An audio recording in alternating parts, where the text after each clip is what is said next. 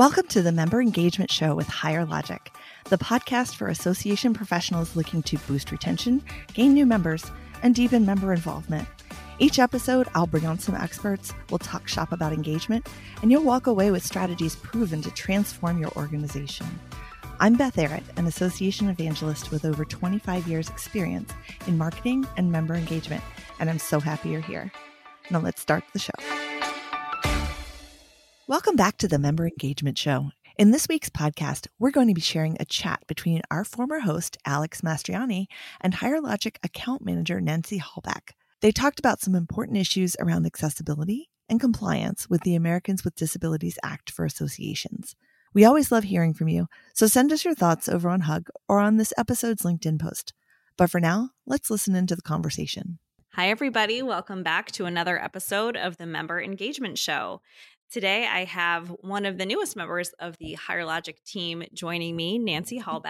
And she is going to take us on a non technical dive into the Americans with Disabilities Act and what some things you might be able to do at your organization are to help make your association more accessible to your members.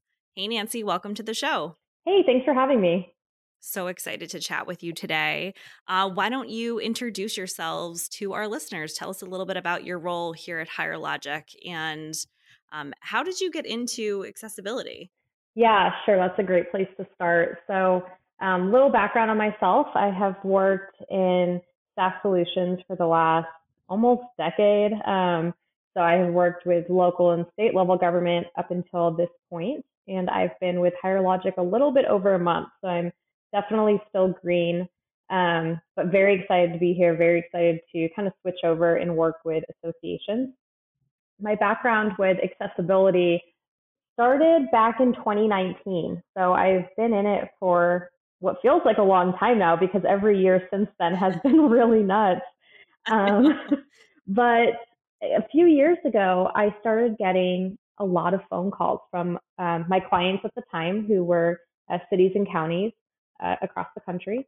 And they were asking me about the ADA. They were saying, hey, is, is our software accessible? Is our website accessible? And I had no idea where this was coming from. It was very left field for me and a very unfamiliar territory in conversation at that time.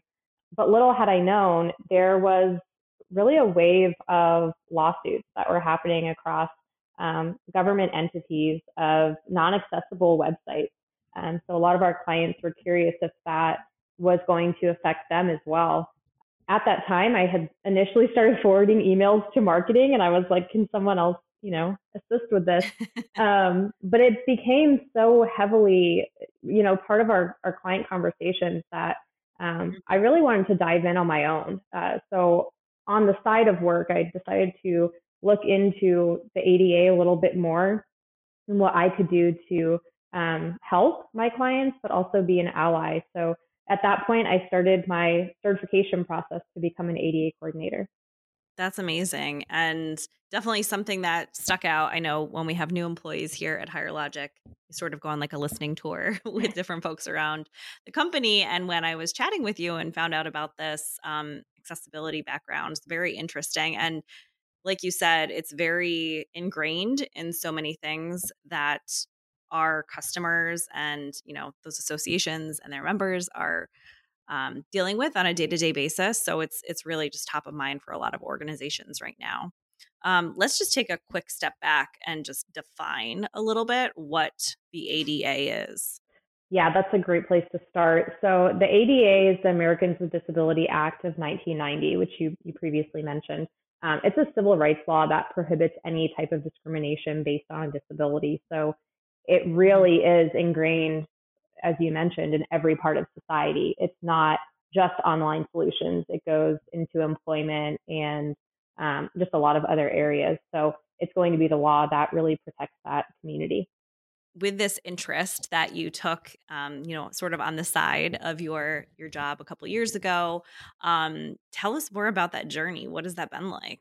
It has been wild. Um, it started out with you know, I was doing a lot of the initial training courses on the side to um, get certified. That process is fairly lengthy. Um, you take quite a bit of courses, you go to a lot of conferences, but it was it was pretty amazing. It was definitely an area I'd never um, dove into before, and it was never really a, a true area of interest um, to begin with, just because I haven't been exposed to it. But once I mm-hmm. started getting my feet wet, having conversations with um, some of the instructors and even members of the disabled community, it became very clear that there was a need for allies and there was also um, a need for just a deeper knowledge, especially at software companies, um, as obviously yep. tech is, is taking off. So it was um, a lot faster paced than I had expected. I thought maybe I'll leisurely do this on the side. But once my clients found out, they were hungry to learn more too. So I quickly wrapped up that certification and uh, started doing a lot of different work with my clients that wasn't necessarily in the original scope of my job. Um, I started hosting virtual user groups that turned to in person user groups um, that turned into live webinars for very large uh, state level associations that were not even our clients. Um, so it, wow. it, snowballed pretty dramatically. Um, we were able to compile new consulting offerings at my previous company um, around accessibility, which was um, just a really huge, huge involvement, I think, from various different departments. So it became very quickly a, a part of my day to day, kind of part of who I am as an employee and um, just as a person. I have definitely noticed, you know, the past handful of years as well, just the the interest that our customers have had in you know how do i make my community more accessible? Like what what things do i need to be aware of? Even with you know ver- hosting virtual events and stuff last year mm-hmm. um that was that came up more and more. What are some of the most commonly asked questions that you get? I think a lot of the questions that i have heard come from a space of like really wanting to learn and know more but they're almost always worded incorrectly, which just goes to show the lack of educational resources that people have had access to to learn more about this. So a lot of what I hear is, you know, is my website accessible? Is my portal accessible? And accessibility is not a, really a yes or no. It's very much a spectrum. Mm-hmm. You know, whether your system is highly compliant or if it's a if it's at a low level of compliancy. Um, so I think a lot of it is just the questions that I hear are just based around, please tell me if I'm passing or failing. And um, it's a lot deeper than that, but there's so many small steps that you can take that will get you comfortable with having those conversations and asking the right questions, I think, to eventually get those answers they're looking for. Yeah, I love how you just noted that it's a spectrum. It's not a yes or no answer. Mm-hmm. And it's I, I would assume, and you can tell me if I'm wrong, but an ongoing thing. Um, that it's not just like a one time only, you know, activity or task that you take on. It's something that you need to be considering with everything that you do, with every program that you run, with every um, new tool that you introduce to members, whatever it may be. Yeah, absolutely. And I, I think that's one of the main things that gets lost in accessibility is you know, maybe one year you score really high and you've got, you know, really compliant um, web presence, but then maybe you hire someone new who's never had to add alternative text or page description, mm-hmm. and you can very quickly um, change your score to be at a lower level. And it's something that, you know, anyone who is at your organization who's involved with adding content or changing content or adding, you know, events, things like that, every single touch that goes to your portal online is going to affect kind of that spectrum. So yes, it's absolutely ongoing, especially as technology changes. You might you might mm-hmm. think that you have a handle on it with certain tools, but then the tech industry rolls out something new, or you know, then there's AI, and um, you kind of have to start all over again. But the good thing about it, even though it sounds a little stressful, is that at the end of the day, accessibility is all about people and mm-hmm. you are providing tools and resources um, that are accessible to every person in your community and that's you know that kind of speaks for itself yeah and that's really powerful showing that you're there for your members in any way that you need them mm-hmm. um, in any way they need to access you so let's talk a little bit about this um, spectrum of accessibility um, because I know there's a lot that involves that's involved, especially with web accessibility. Mm-hmm. So personally, I am not a very technical person. How would you explain to someone like me what they would you know want to get started with if they are thinking about web accessibility? That's a great question. So I think first we all need to take a second and just breathe because it it sounds scary and I think that's why a lot of organizations don't sometimes shy away from it entirely and don't really dive in um, because the web is a big place uh, and putting content out there you you want to make sure that it's accessible and legal and all of those things. Um, so I, I would say first just take a step back and realize that it's a lot of small steps that get you to a good a good place. Um, we'll provide some resources after the podcast i believe as well but there's a lot of great free resources online that the ADA provides to the public um, to get you a little bit more educated. So I think just learning some of the language, learning some of the low, um, the slogan that goes along with accessibility is going to help you understand the content better when you see it. So if you go online and mm-hmm. you type in tools to make my website accessible, you're probably going to get a lot of words that you're not familiar with using. So if you can research some of those ahead of time as you start to put those sentences together, it's going to seem a lot less scary and a little bit more understandable for you. Um, so first, I would always recommend just checking out any of the free resources that are online. There's a ton, there really is. And then second to that, I would find an advocate um, of the accessibility area, I suppose, of the entire um, community of the ADA there's a lot of free ones of those online too. There's folks who do mentorships. There's people who will look at your website for free. There's people you can just talk to and ask questions. And we can always provide different resources around those. But I would try and get someone in your corner that can help you um, as you have questions along the way. Because there will be questions, I'm sure. And there's probably going to be questions, more questions from within the organization. So this is another thing that, you know, we hear from customers, prospects, anyone who's considering you know making a change at an association and introducing something new um, that you have to get buy-in or you have to talk about it um, with members of the whether it's your manager or your the executive team or the board maybe how if you understand you know someone's listening to this podcast they understand the importance of why they want to take some steps to make sure that they're being more accessible to members on the web, um, but know they need to make some changes. How how should they go about getting the um, the buy-in or introducing? Not even maybe there isn't a lot of convincing that has to be done, but they have to introduce accessibility to other internal teams without scaring them away because maybe it seems like it's it's a big undertaking. Yeah. So one of the things I did with my clients at that time back in 2019, 2020, um, because what they were really doing is they were trying to learn more from me so they could go back to their staff and say, here are the 10 things you need to do to get us to a better space with, with being accessible. One of the most important things I think I shared with them at that time were statistics of the disabled community that spoke to them individually. So maybe looking up the stats of, uh, you know, the percentage of your local population um, that has a disability or learning about you know the the percentages in your industry and kind of sharing those statistics so you can really put a person to behind that number. Um, if you say that 13% of your city has a disability well how many people is that?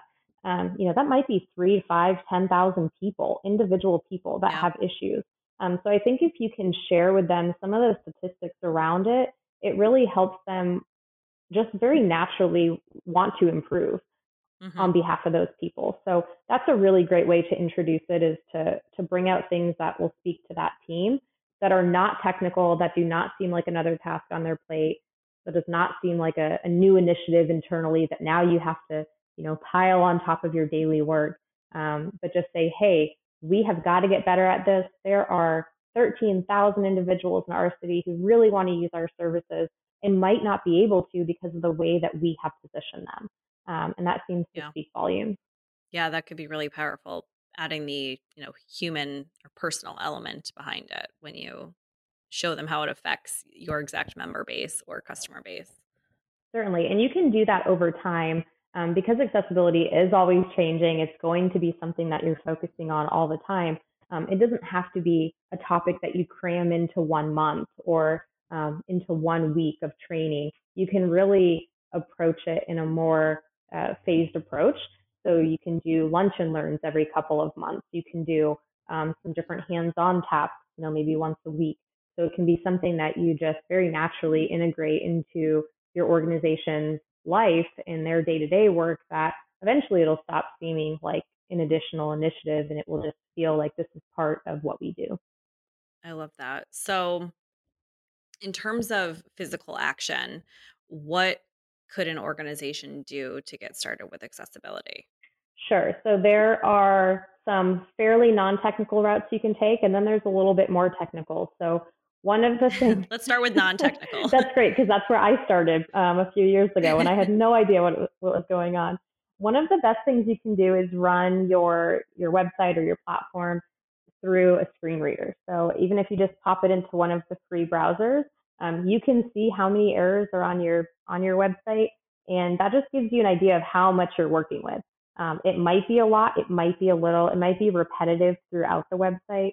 So if you, you know, for instance, have a logo on every page that doesn't have alternative text, that's going to show up as maybe 500 uh, errors, but it could just be one fix that you do across the board. So it gives you a good idea of how much lift is going to be in getting you to a better level of compliancy to begin with. That's always my favorite because those are those are free tools as well. And then, of course, if you're working with a vendor, you can always reach out to that vendor and say, hey, what are you guys doing on the accessibility front? I think any really good partnership, they'll be transparent and say, hey, we're working on this or we are rolling this out. Um, here's kind of a timeline and at least share with you what their journey looks like. Cool. Yeah, it's it's definitely helpful to know that you have a partner in this and really just help you help guide you maybe or provide a little bit of a timeline in terms of what you can expect. Definitely. And I think from a technical yeah. aspect, um, one of my favorite things to do are hackathons. So if you have oh. folks that like to break things, um, you could always do one of those where you you put together a team of of you know your technical staff and say, hey, I want you to go out and try and run these through screen readers or try to find if there's any non-accessible PDFs and have them kind of play around with that. Um, but it's really going to help the initiative as a whole, and it does give them some time away from maybe that that day-to-day work that they have to do. Um, another thing that I think we had talked about, I can't remember if it was earlier in this podcast or when we talked um, the other day. Uh, you you mentioned an accessibility statement, and that that's something that you've seen organizations put together to provide to their community, just about you know their stance on making their programs their their digital presence whatever it may be accessible can you talk a little bit more about what goes into an accessibility statement yeah for sure i actually rewrote uh, my last company's one after I got certified. So it's an area that's pretty near and dear to me. Um, and it's a really easy addition. So really what the whole thing comes down to with accessibility is, is one, it is people, right? So it's not just mm-hmm. trying to get software passing a grade. You're really trying to help and, and affect people's lives. Um, and secondly is that everyone just wants you to work on it. it's it's when you're not doing any work for it and you're not putting in any effort is when you really start to get a sour reputation. An accessibility statement is proof that you are working towards something even if you don't have it completed. And you can change that statement over time as your company or organization's initiatives change as well. So basically, mm-hmm. what would be in a, a, a, basic accessibility statement would be a list of browsers that your system works best in. Obviously, you would go test that and you would test it with each screen reader and just see which one kind of comes out the best. Which one does it render best in? And you can even check that for mobile too. So you would give out a recommended list of browsers.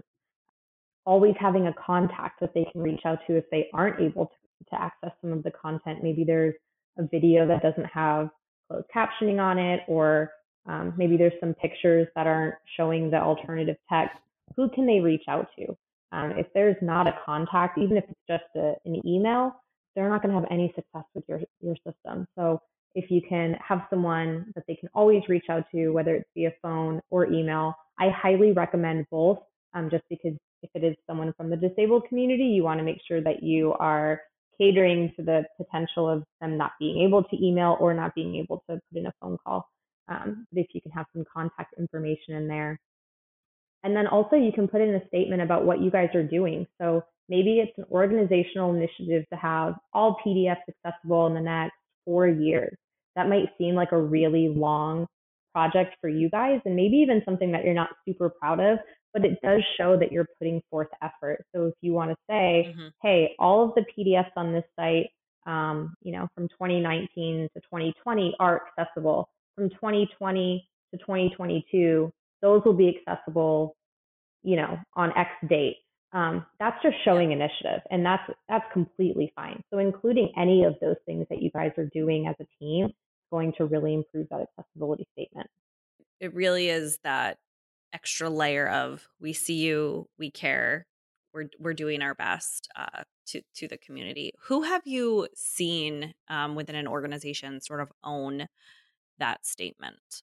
Funny enough, I have met with hundreds of organizations on accessibility, and rarely is it the ADA coordinator that they hired. um, a lot of the time, if an organization has an ADA coordinator, which is fairly rare to begin with, they are usually focused on employment or building codes or some of the more physical aspects of the ADA. Um, they might take on the web portion, but there's a good chance that they don't. Um, it can be anyone that feels comfortable taking it. I think that's a big part okay. of accessibility is are you comfortable speaking to it? Do you understand the importance of it? And are you actively working towards a better future for this? So it could be someone in IT if if that person is is comfortable um, and is also working on that initiative. But it might might also be like a chief information officer or a public information officer. Um, it could be mm-hmm really anyone who wants to own it and would be comfortable having those conversations. This has been such a helpful conversation, Nancy. um, I feel like I've learned so much about how to talk about accessibility. Um, and I hope our listeners too have have found that this is a, a topic that they might want to open up at their associations um, and start, you know, maybe testing some things out to see see where they might want to get started. If you were to give you know, one last piece of advice to anyone out there who's interested but maybe a little unsure of how to dive in, what would you say? You know, I would say to take it slow, but make sure you do it. Um, yeah. you know, it's, it's a marathon. It really is because it's going to be part of our lives forever. And it's truly what some people's lives are made up of. There are people who need mm-hmm. to use online tools, especially as just society goes more online. Um, it's not an option for them to go into offices a lot of the time anymore, especially with COVID. So take the baby steps, find some resources online, find some people who can be part of that team with you, who can be in your corner, and just start testing some things. Look at some screen readers, uh, check out some different accessibility statements. Most websites have them, um, and find out where you're comfortable starting. And I think once you, you know, make a few steps in the right direction, you'll get a lot more comfortable with the topic um, to where you want to take on more. So, you know, take your time, but make sure that you dive in. And of course, the more accessible your organization can be, the more engaging and uh, meaningful your relationships will be mm-hmm. with your members. But um, this is the member engagement podcast after all. Do you have a member? What's your your biggest member engagement tactic or your favorite member engagement tactic that's related to accessibility? Um, I would probably revert back to the statistics. I absolutely love yeah. showing um, communities how much of their community needs them uh, to mm-hmm. to really move forward on this front. I think, and, and, a lot of the time, I'm surprised by the numbers. Um, so it's pretty telling. Uh, and you can also find resources not only about you know how many folks are disabled but if you just go on the census you can also find what types of disabilities those are so you can start to determine is it is it easier or is it is it more effective for us to start with maybe closed captioning um, over alt text or things like that because you can mm-hmm. actually see the level of disabilities that um, some of your local uh, neighbors have. So. Thank you so much for joining us today, Nancy. Um, if anyone has any follow up questions, um, please join us in Hug um, or or on the LinkedIn post for this episode. Uh, feel free to make some comments. Um, but we are, uh, of course, going to be following up or making available some additional resources in the show notes for this episode. But Nancy, if anyone has any questions for you, how can they contact you? How can they reach you? Yeah, so they can find me on Hug. I am there, but I'm always open to emails as well. So uh, my email is nhahlbeck, H A H L B E C K, at higherlogic.com. Um, you can also find me on LinkedIn. I'm very active on there with accessibility and happy to send over tools, resources, advocates, anything that an organization needs. I'm, I'm happy to share some resources. Thanks again, Nancy. And that's going to do it for another episode of the Member Engagement Show. We'll see you all next time. Thanks for listening. I have some exciting news to share. I'll be launching an association newsletter early in January, and you can be one of the first to subscribe. It's called AMP Association Marketing Pros. Want to be in on it? Grab the link from the episode notes.